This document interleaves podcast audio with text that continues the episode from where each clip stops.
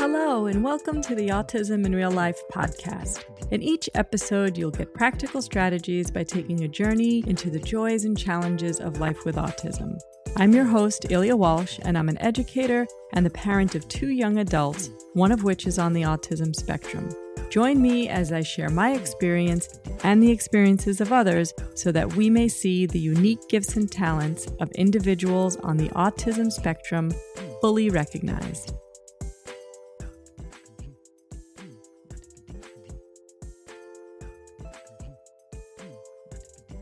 Hello, everyone, and welcome.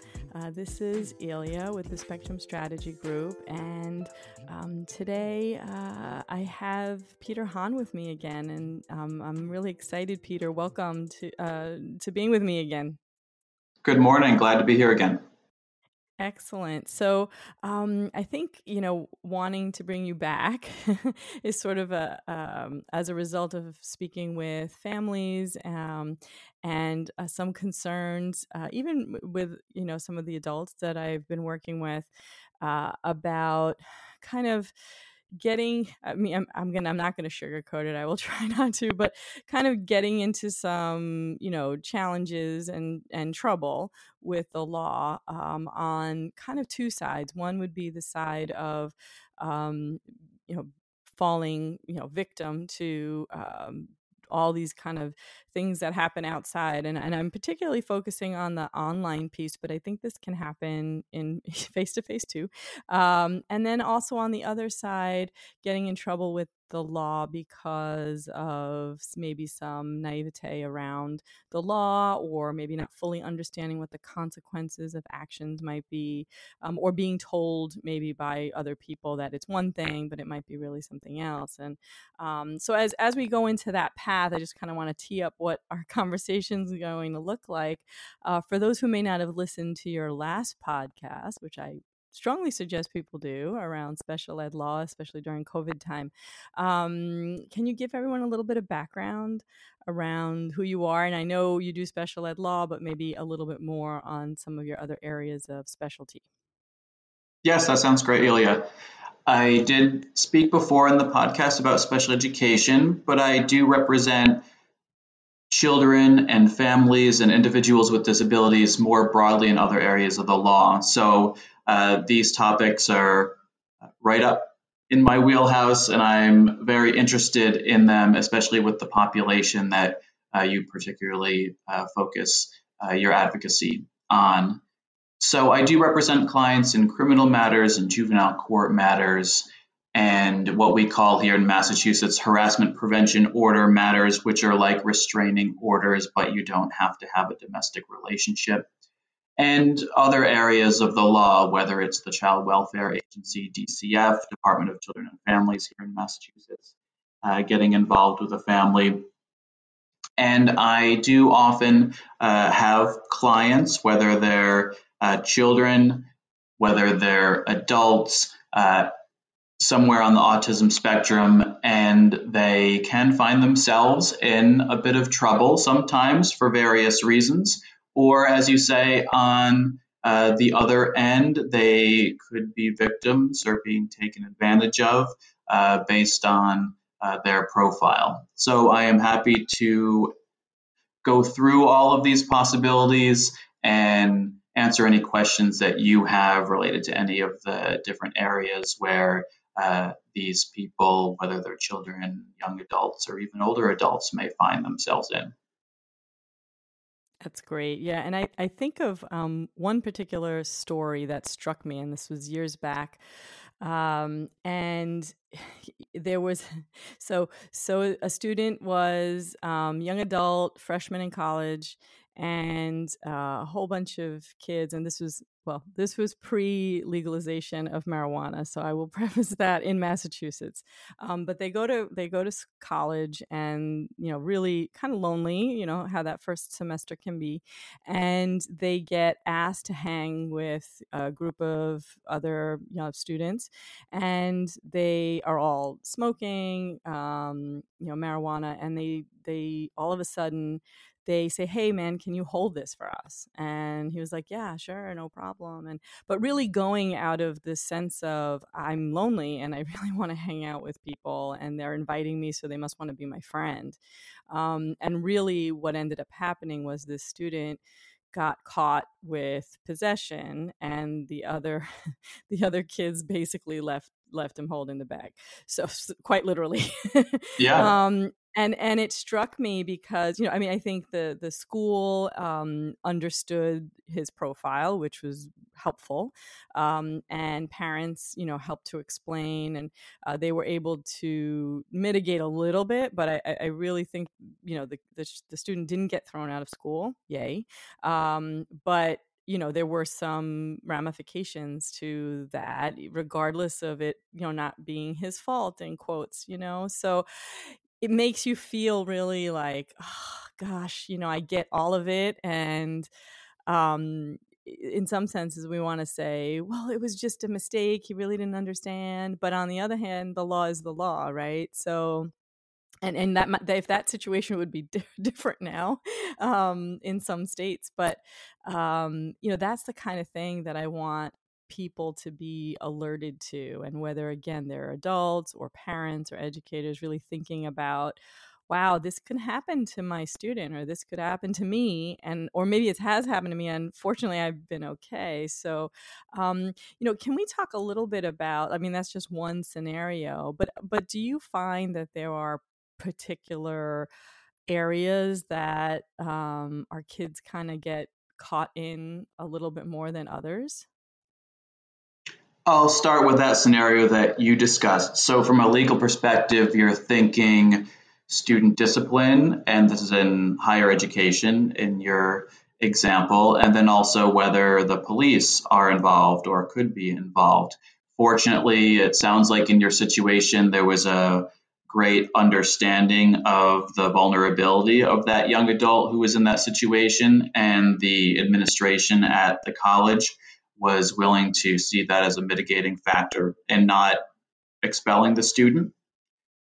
What I find in my practice in a number of areas of the law, especially where you're not necessarily with people who are dealing with people with disabilities all the time, is that there's a lot of education that needs to happen, whether it's more systemic and institutional, proactive education uh, of people in schools, colleges, and elsewhere, but even police departments. And I've spoken on this before also, and in Massachusetts, uh, there is an effort to have trainings of police departments so they are better aware of uh, people they encounter with mental health issues more generally, but uh, people who are on the autism spectrum uh, more specifically. And that has really helped out in terms of interactions uh, that people could have with the police. So it really does come down to education. In your example, it sounds like in that individual scenario, the parents uh, came into the picture, were able to uh, describe what was necessary to provide the right context for the situation, and basically explain that this young adult was taken advantage of socially uh, in the situation so that he looked more culpable than the other students, even though he wasn't. And so that ultimately, with that context, led to a greater understanding of the situation and hopefully a more equitable result for the student from a discipline perspective. Uh, police, it sounds like the police didn't get involved there, but that can happen yeah, no, too. Yeah, yep. Yeah. Sure. And I would say generally the police uh, are more difficult to explain that context when you're in it rather than if if they had already been trained uh, for example but some people are more sensitive to others and whether you have an attorney involved of course if the police are involved i recommend that you have an attorney yes. involved you have that attorney or whoever uh, try to uh, give that context or explain that context uh, to yeah police. you know i should um, i should also yeah go mm-hmm. ahead I, am going to shift away from this example. So if there's something that you sure. wanted to say about that example. No, no, I was just going to say I should also preface it that the student was in a program designed for students with special needs, particularly ASD, ADHD, um, you know, students who needed an so it was an additional support program within the college. So that made, I think, a huge difference. So to your point about more systemic education from specifically here in higher education institute, they already had a good background on their students that were in this program. So, you know, again, if this had been another school, um, it might not have worked this way for sure. So that is that is an important point uh, to make here. Yep. So, but yes, move on to um, uh, you know my other question. yeah, you were talking about potential online scenarios. Mm-hmm. Is that what you'd like to discuss? Yeah, sure. Let's let's go there, especially now with people spending way more time online than I think we have before. Right. You can really get into hot water online, people in general, but certainly uh, uh, children and adults on the autism spectrum when you're talking about uh, social skills type issues, uh, relative immaturity when it comes to those types of things, being vulnerable to wanting to be part of the group and possibly entertaining, doing things to be or ma- uh, maintain your inclusion in that group that you might not otherwise do.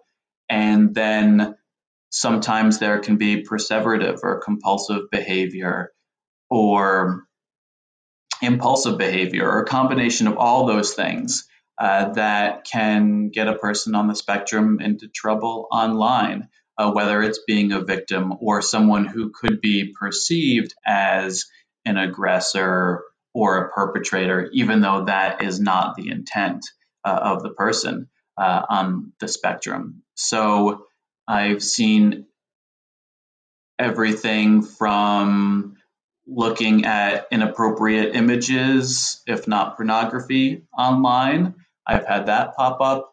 I've seen a restraining order or harassment prevention order type things when someone may perceive uh, the suitor, if you will, uh, as uh, being a stalker instead. And it could just be two very different perspectives on the situation, uh, but you have one who sees it much more significantly and then uh, could potentially go to the police or go to the court to address that situation. Uh, you have people who are vulnerable in a sense, almost like an analogy to what you were saying with your situation with the young adult in college, but online, people being taken advantage of and doing things that they shouldn't do uh, simply because it's related in some way to their profile. And if the person doesn't have the skills or the the supervision or both, uh, that may be necessary to guide this person through a difficult social world online, uh, then they that could lead them to trouble. Yeah, no, and I think okay, so that that actually did really highlight the um, I guess some of the the the hot topics that I think come up mm-hmm. for mm-hmm. uh, many of our um, many of our kids, um, and I say kids in a broad sense because that can include adults as well. Um, but you know, I would say um, with the the I guess the stalking um, kind of misinterpretation or miscommunication sometimes that can happen.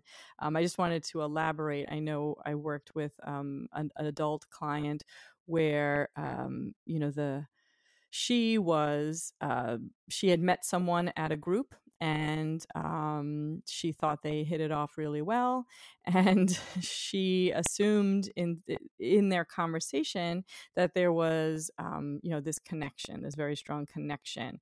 And so she would text the other person incessantly um, and you know it was you know 20 30 texts a day and not getting you know responses because the other person was like what is happening here? This is not now these are two people on spectrum right? And so we have two very different understandings of what is happening. Um, the other person felt very um, you know violated and very like they it, she was being intrusive and all those things and i totally understand that perspective um, but then from this young woman's perspective of sending all the messages she was like well what's happening? And then that anxiety kind of right you were talking about obsessing and the perseveration on why why aren't they answering me and why aren't i getting the feedback? I thought we hit it off and then there, that was part of the narrative in the text so that just was kind of hitting both of them really strongly. So that would be a scenario that you're talking about here where someone might have um, a restraining order on the other person. Would that fit that category? That could fit that category. Specifically in Massachusetts, you have to have a some type of domestic relationship. I'm defining that more broadly, but usually that is a dating relationship or someone you're related to by marriage or by blood. So, in the circumstances that you're talking about, that person could seek a harassment prevention order, which doesn't require that type of relationship, but does require, for most situations, three or more instances of harassing or intimidating or abusive conduct. Okay, and so a certain level of intent uh, malicious intent.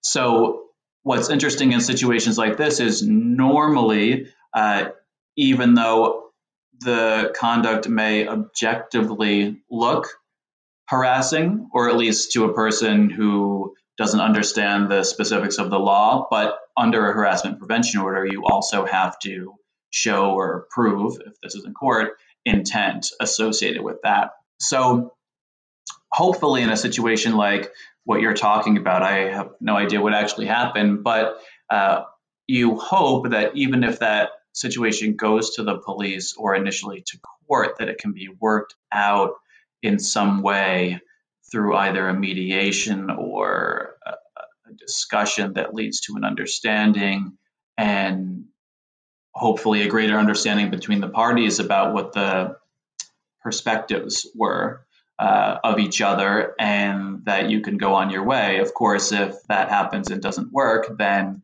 uh, then it's more likely that there's going to be court involvement. Right, right, and and there was a, a, there was a conversation. You know, one the the, the receiving party decided. You know, there was a conversation around. Well, you can block the person, and you can you know make sure you respond and say, no, I really don't want text like this anymore. And right, so there was that conversation on the receiver's end, and then on the other side, she it was discussed that you know that type of texting can be perceived as um, intimidating um, and you know uncomfortable make people uncomfortable um, and so there it was it was sort of like a social right like a social lesson that happened there. Unfortunately it didn't escalate um, beyond that other than um, disappointment on both sides because they couldn't attend these events that they really wanted to attend um, because they would both be there. So that made it very uncomfortable for them. Um, but if, of course, if it had escalated to, right, like now I'm showing up at your house or I'm waiting for you when you get out of work and that kind of stuff, I would assuming that would then escalate it. And I know not every state has laws the same, so that would be something people would have to look into. Um, right. That, that seems like it, that feels like an escalation then. Yes, definitely. And we've talked about examples where fortunately things worked out for the better, but normally I get involved as an attorney when they haven't. So I certainly have seen where the either the misunderstanding uh, gets uh, goes too far uh, mm-hmm. Uh, before it can be an understanding, or if the behavior is really perceived as much more serious, uh, whether that's justified or not, and then law enforcement or the courts uh, step in. Another reason why it's really important, uh, just more generally, to educate uh, institutions and people in positions of authority, especially when it comes to uh, seeing these situations for generally what they are. Now, of course, there is some conduct which is unacceptable, illegal, and criminal. So it's not to say that just because you're on the spectrum, you get a free pass. Right. That right. certainly isn't the case. It can provide context once you're in court or once you're involved with the police, hopefully, context that uh, resolves the situation. uh, but it's not to say that it's a legal excuse uh, from an attorney's perspective. That's why when you really need to make sure people are educated before they make the decisions that can lead you into a more formal court situation or being involved with the police. Uh, for example, I have had situations where children or young adults on the spectrum react in a certain way to police involvement. Uh, and the police officer or officers who may not be familiar with the individual or with the profile that the individual has will perceive the behavior one way uh, based on the presumption that this is a neurotypical uh, individual and then react uh, in that way. I see that more with young adults than younger children, but I've also seen it with younger children too. And this just goes back to that idea of a greater understanding usually leads to better outcomes for everyone involved.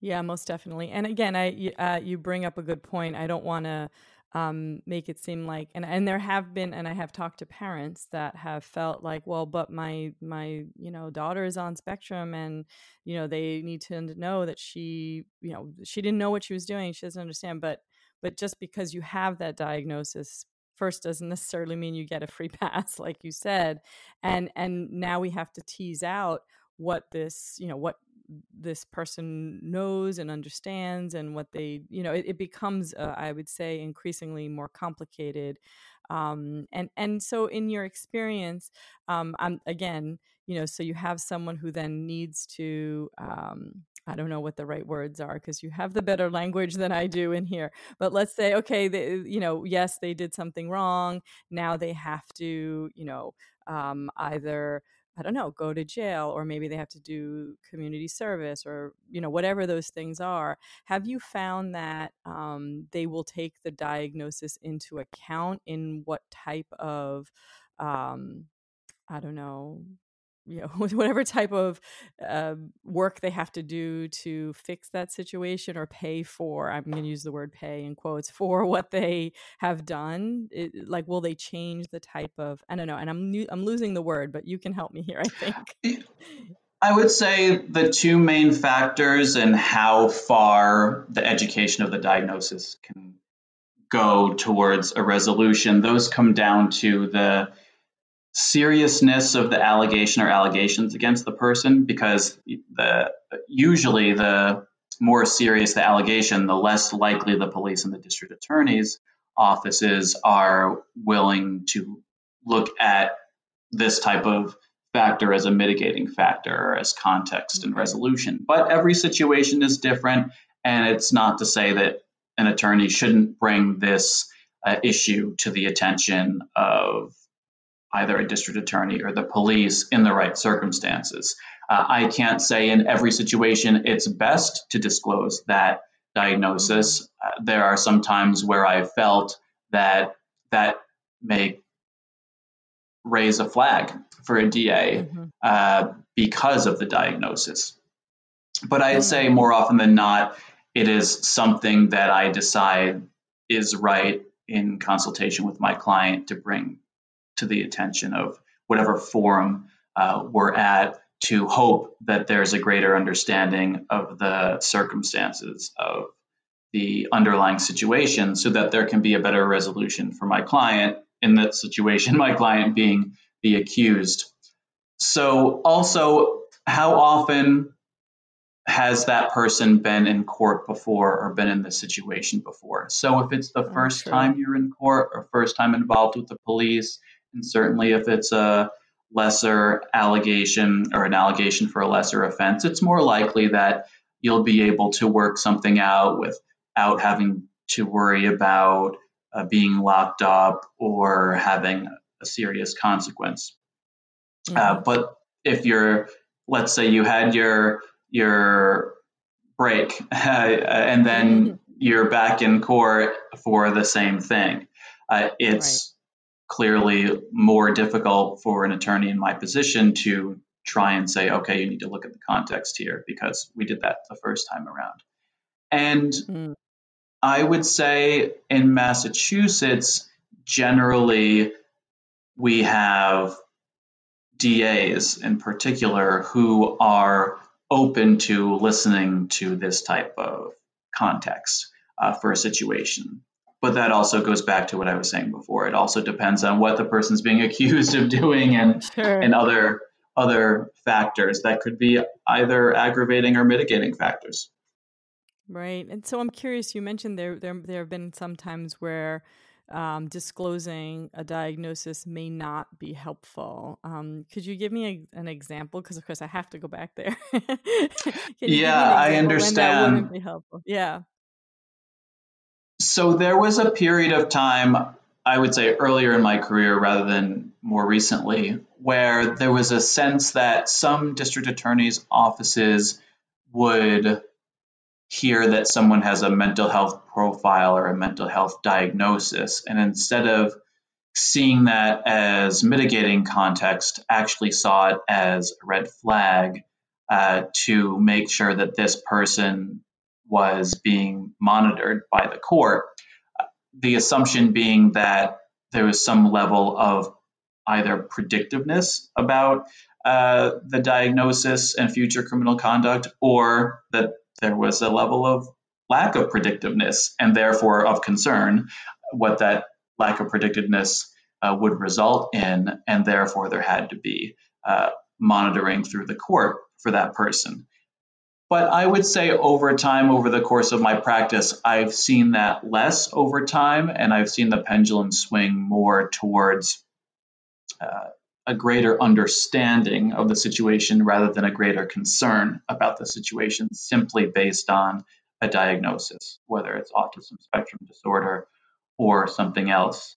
Uh, one reason that I say this and that it's more in the past than the future is that there was a teenager at a high school in suburban Metro West of Boston who killed his either girlfriend or ex girlfriend. And he was diagnosed as being on the spectrum. And that became this issue where there was a concern within the community that it would it would essentially inform people's reactions to other people, including teenagers who uh, may be engaging in concerning conduct, uh, that they might think, oh, that's what Asperger's syndrome. I think that's the characterization in that situation that they yeah. used. Uh, that, oh, someone with AS must be predisposed to violent conduct or conduct that would lead to a situation that could result in something like this. And at that time, that was a true concern, uh, and that there would be a misunderstanding of what that meant uh, for most people who are on the spectrum or had AS. Right. And I think that's, uh, and I know this is, um, this can be a really difficult conversation because I think that has, I, and I get, I, I know exactly what you're talking about because there have been, you know, I'm, I'm reading an article about a similar situation and then they add that line in the article and I cringe because it's like, does that actually have to do with, right, the actions of this individual or, you know, is that just just part of his DNA. Like that doesn't necessarily one doesn't necessarily lead to the other. Mm-hmm. And um, right, you get that little cringe inside, just like, no, I don't want people to think that just because you have an ASD diagnosis that this is this is a result of that, right? And that's I think that happens a lot with different types of um, mental health uh, diagnoses. Yes, I agree. Yes, but. Uh, as I've said, I do think, at least over the course of my my practice and dealing with a lot of people in these scenarios with any sort of uh, diagnoses, uh, there does appear to be a greater understanding on the other side, if you will, uh, about what it means to have an autism spectrum diagnosis or any number of other diagnoses. And part of it is presenting it at the right time and in the right way. Hi, this is Elia. Just wanted to let you know that SSG also offers trainings, consultations, and parent coaching. Uh, check out my offerings at thespectrumstrategy.com, and I'd love to hear from you.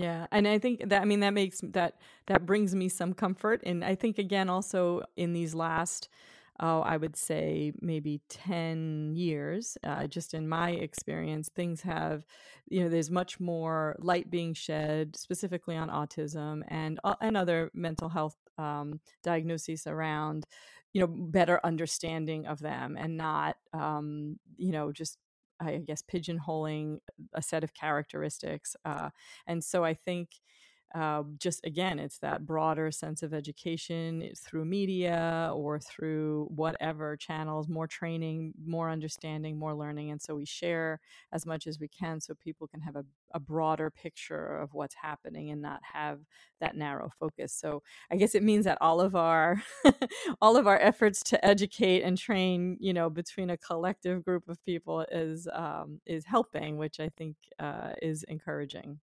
Yeah, there's another educational aspect to this, and it's a more personal one for the person on the spectrum.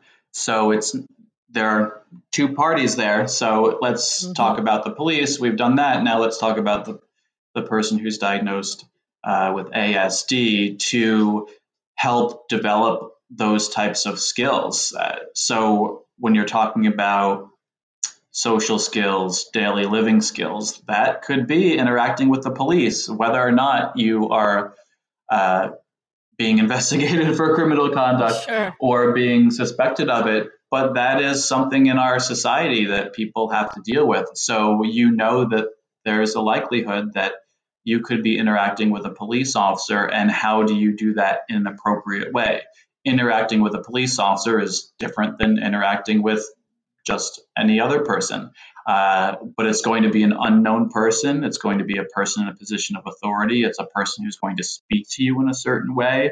And all of those things are or tend to be more difficult for people who are on the spectrum. So educating that person, whether it's like a social story or role playing or uh, any sort of education that could help that person. And I know AANE around here, I'm pretty sure even on their website they have like a you a list of things or reminders that you can print out and laminate and make your own card and put in your wallet or your purse uh, as a reminder for this is what I should be doing uh, if I if I have an interaction with the police. Of course, inter- interactions with the police may be happening so quickly you can't uh, take out the card, but it is something to reinforce this idea that uh, you can essentially be trained uh, for that interaction because that is a really s-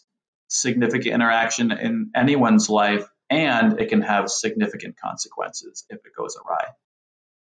Yeah, I think on their site um, there is that like a card that uh, adults or young adults can um, hold and carry with them to present um, if they should get pulled over or get questioned um, that they can use. And there's actually, I think, a video there, but there's also a video, um, and you might, I'm trying to remember, there is a woman who um, who's also an, a special needs attorney in Florida, and I'm losing her name right now, um, but she created a really great video. I think it's Collier County uh, around what an interaction could look like, and so it is sort of like a role play scenario uh, mm-hmm. uh, of what what behaviors someone might demonstrate that uh, could be misinterpreted by law enforcement or by like a store owner or something like that where they might call the police.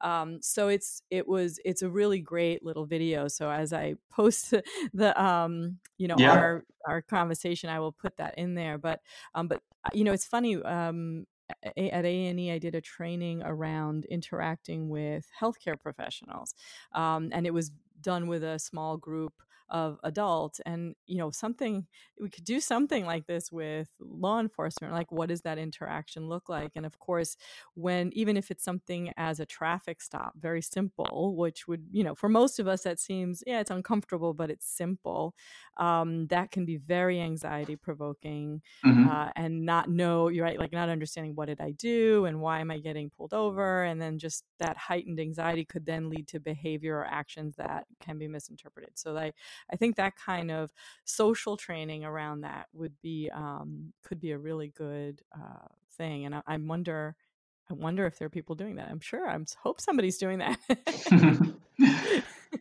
yeah, I hope so out there. Yeah. Whether it's on um, an individual basis or a small group basis, sure. but definitely something to look into.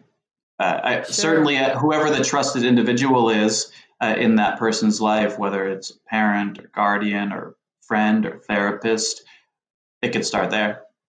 Yeah, absolutely. And I think um, as parents, we we we have we sometimes you know we get caught up when when our kids are younger. Um, in di- you know, there's different challenges that we have to think about, but sometimes we miss some of these types of things, and um, because we don't you know we haven't thought that far through or we don't expect we also have our own lens of how we see our kids um, and we don't always know how you know things might appear on the outside and um, and so that is something that we should think about. I think also educators working with our folks need to think about that too especially if they're helping them with life skills um, and and those doing the social stories or the speech therapists working. This could be part of that curriculum as well as part of the transition i'm thinking could be really uh, helpful as well um, and I also I want to kind of go down, you know, kind of step back a little bit with um, you had mentioned uh, looking at inappropriate images online, and uh, again, I know another hot button for many people. um, but what we're talking about here, when you're saying inappropriate images, going down that kind of rabbit hole, we're talking about um, things that would be considered illegal. Yes. Yes. Right. So as a general matter, children and adolescents online, uh, whether you have an ASD diagnosis or not, can put themselves in situations that are technically criminal, but from my perspective, don't really take into account their immaturity, their impulsivity, their lack of understanding of potential consequences, whether they're moral or illegal uh, consequences. And then that level of immaturity can also extend to young adults and adults who are on the spectrum in a similar sense that lack of understanding uh, about the situation. So that could be either something that's personal and direct, like taking photographs or videos and sending them or asking for them. Uh, certainly, when it's two consenting adults, then that's fine. But once there's someone under 18 involved, it's almost certainly not. Uh, uh, depending on the circumstances, or maybe not even depending on the circumstances, you just have to assume that it's not. Uh, so I've had situations where I've seen young adults who are 18 and over on the spectrum, and then it involves someone who's under 18.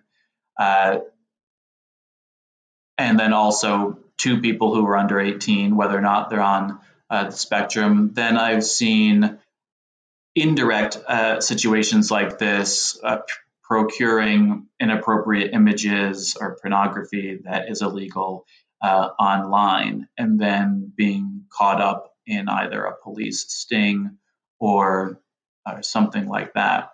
And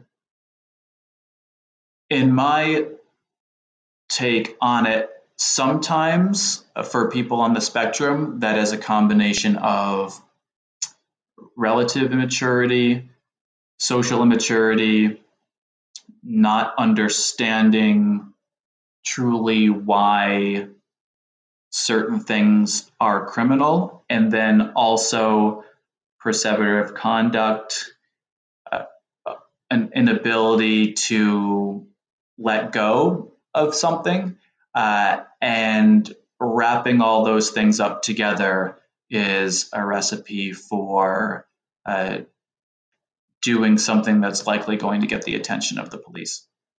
Right, right, and and, and again, all of those things you can try and educate someone about. Uh, that seems to be my theme in this talk is, is no, education. No. It's interesting that I keep coming back to that.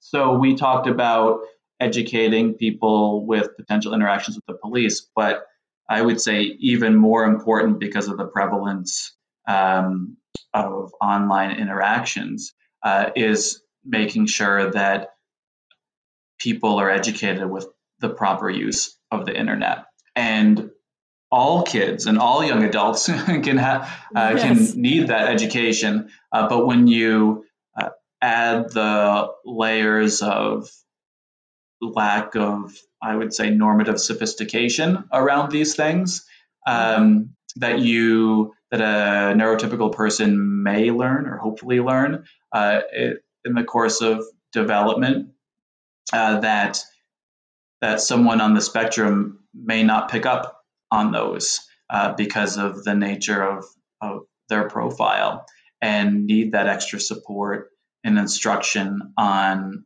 what is and is not appropriate when you're online. Yeah, and I think you know again this particular topic. I mean, both topics can be um, difficult conversations, but you know, sex and sexuality and pornography are hard conversations for families to have in general. And I'm sh- pretty sure schools want to stay away from it too. But um, with that said, some schools do have like a broader um, sex education uh, curriculum, and then this could fall. You know, it has fall uh, under one of like one of the topics. But uh, I think definitely having these open conversations uh, can be so valuable. I think, um, especially with you know a, it with those I work with really like transparency and really want very direct communication. In fact, have to have that very explicit, direct conversation to understand um, in most cases. So, you know, I, while these conversations can be super uncomfortable to have, they can really make a huge difference. And so, um, I agree. Yeah. Definitely a huge difference because some of the things that we're talking about lead to incarceration. yes, let's let's make no mistake about it that it's better to have the tough conversation in advance than to be looking at years in jail afterward. Absolutely, and and that kind of leads me to another. And I should say, oh, registering yeah. as a sex offender. Uh, yes, yes, which is this does not help. Um, Sorry to be blunt about it, but no? that's part of no. why I'm here, right?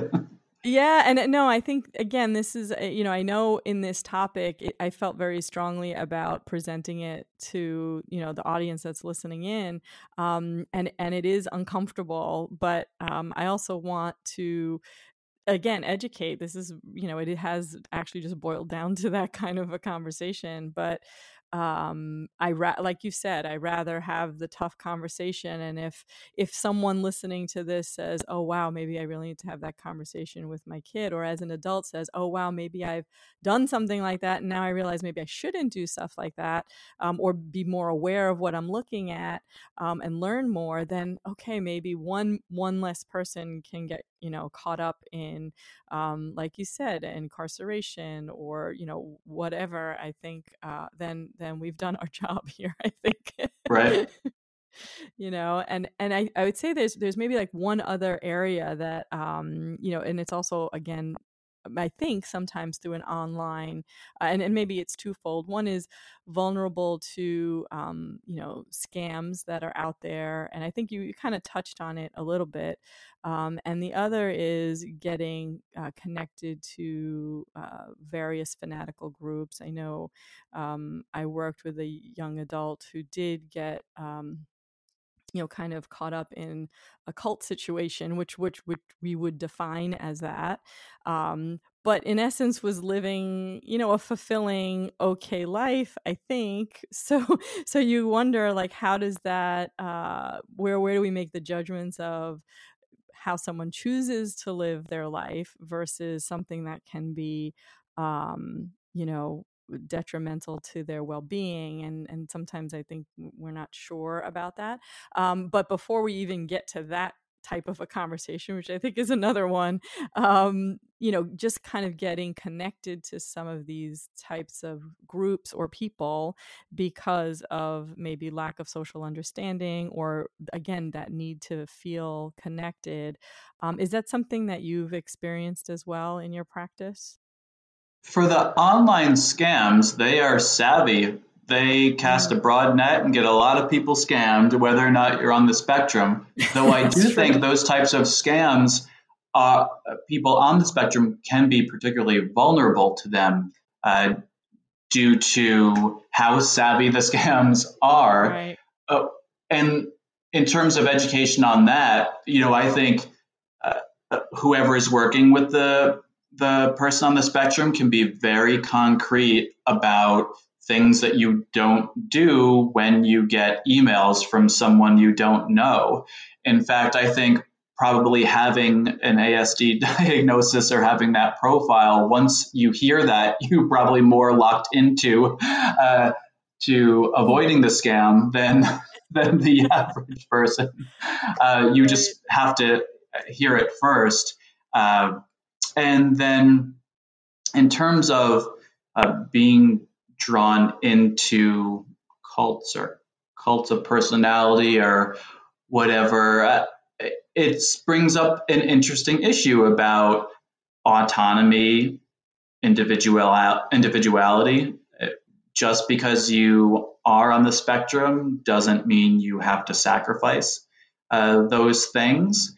It does mean that you likely have to be more proactively aware of the situations you get yourself into because you can understand yourself and know that it's more difficult for you on the surface of things uh, to potentially identify people of concern, behaviors of concern.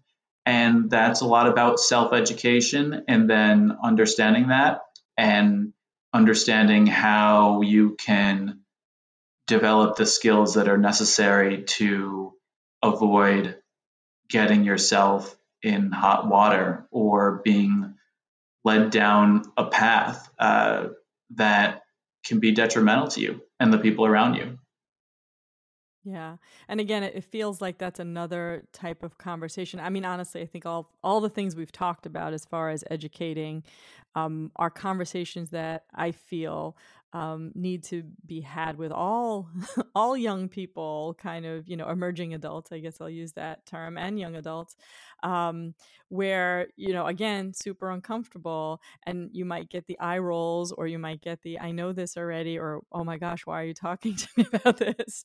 Um, but you know again, I think this is relevant for all young people because I don't think Definitely. it's as intuitive sometimes as we think um, until you know something happens and we say oh I, I thought you would have known not to do that. And and the truth is maybe um, they were never told. It's, it reminds me i don't know if you remember but years ago with uh, with smoking. They had said that parents who talk to their kids about maybe it's alcohol too, I don't know, but who talk to their um, kids about not smoking, right? You might get the eye roll, you might get the yeah, yeah, I know that already, but like having just just opening the door to the conversation at least raises awareness and might change behavior um, and and make you know your someone think a little bit and go oh maybe i remember someone telling me about this and that maybe i shouldn't do this and if you mm-hmm. get that little flag in your head that that can that can be that voice that pulls you back a little bit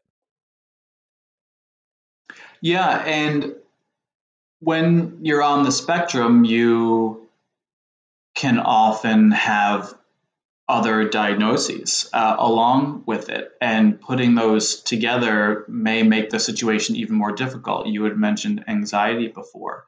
There's ADHD, there can be hyperactivity and impulsivity that go along with that, and executive functioning challenges. And you throw all those things together, and it makes it even more uh, difficult uh, to avoid finding yourself in a situation that can be difficult to get out of or difficult to deal with at the very least. So I, I agree that for all young people that they need to be educated in one way or another. Hopefully, parents or guardians or caretakers are doing that or collateral professionals in their life. But for uh, those on the spectrum, especially with additional diagnoses uh, along with them, uh, being very direct, forthright, um, purposeful about making sure that they understand these possibilities that are out there and the things that they need to do that go essentially above and beyond what most other people need to do uh, to protect themselves from either making a mistake that's going to get them in trouble uh, as the accused or not understanding a situation and then being victimized as a result. Right. And then I also, you know, given all of the different uh, factors that you mentioned, if um, you know there there are you know there is incarceration or some type of um, what's the word I'm looking for when I'm when I'm saying like the consequence of a disposition is a yeah, word that's I, used. Yeah. Okay.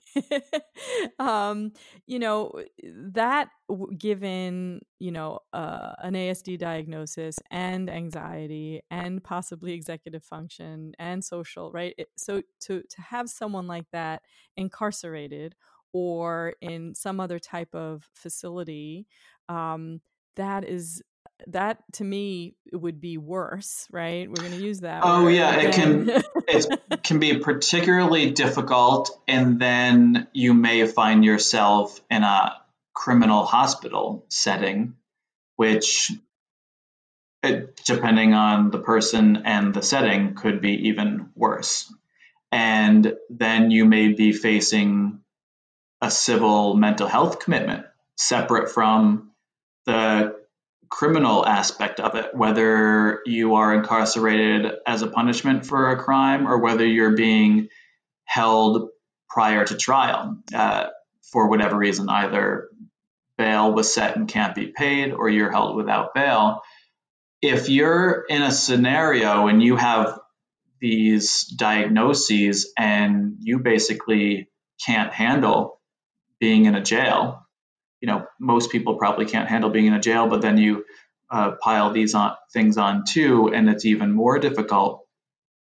And you might find yourself uh, moved to a hospital setting and then you might find yourself the focus of a petition for civil commitment and then you might be stuck in that system for even longer than you would have been uh, uh you know held in custody uh, for the criminal case. It is definitely something that can spiral out of control. So to whatever can be done at the, at the outset, so you don't have to go down that path, uh, the better it is to be done then.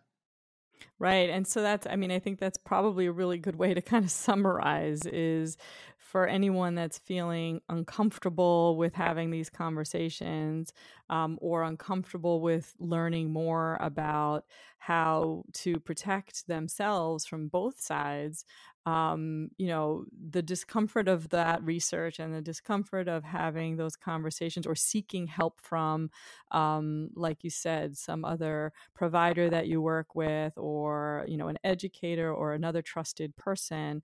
Um, it is more important to move past that discomfort than to end up in a situation where some of those resources may be not available to you, um, and then you know you're it's it's and I've heard how difficult it is. So, um, so I think for me, that's sort of a, a, you know, the kind of the hitting it home for the people listening in is do that. Yeah, research, and you know, I would be remiss if I did not say very clearly if there is police involvement or you're concerned about police involvement, then find an attorney immediately so you can get legal advice as to what to do next because you want to make sure that you or the person you're caring for or helping out with is legally protected because there's a lot at stake.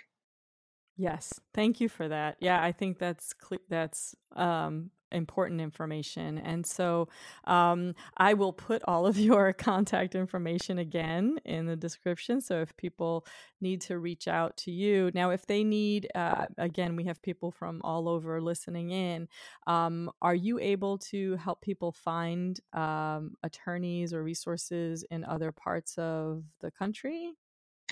I can do that, but my advice is if you're in a state outside of Massachusetts that you go to a local network, whether it's the state or local bar association, or go to an attorney you know professionally or personally to ask for a recommendation. I'm happy to be part of that list of people you go to, but I couldn't promise that I would know someone in the locality, and it's best to go straight uh, to the local and state uh, people to try and find someone because normally, well, not normally, but sometimes you're looking for someone immediately. And I, I very likely wouldn't be able to help out with that. Right, that makes sense. Okay. Well, cool. Thank you so much for mm-hmm. all of that information. And again, you know, um, I want to end with this is not necessarily a common occurrence with. Um, no, right? Yeah, you know, in my line of work, it is common because that's what I yeah, do. Yeah. But I, I really don't think that these worst case scenarios, I will call them, happen that frequently, but they do happen. And when right. they happen to you or someone you know, then it doesn't matter how rare they are exactly. uh, for everyone else right. because it is something really important in your life. Yeah, yeah, exactly. So thank you so much. I will put your information um, up. And then uh, again, you know, thank you again for sharing your time. Yes, thank you again, Ilya. All right, take care. Yep, you too.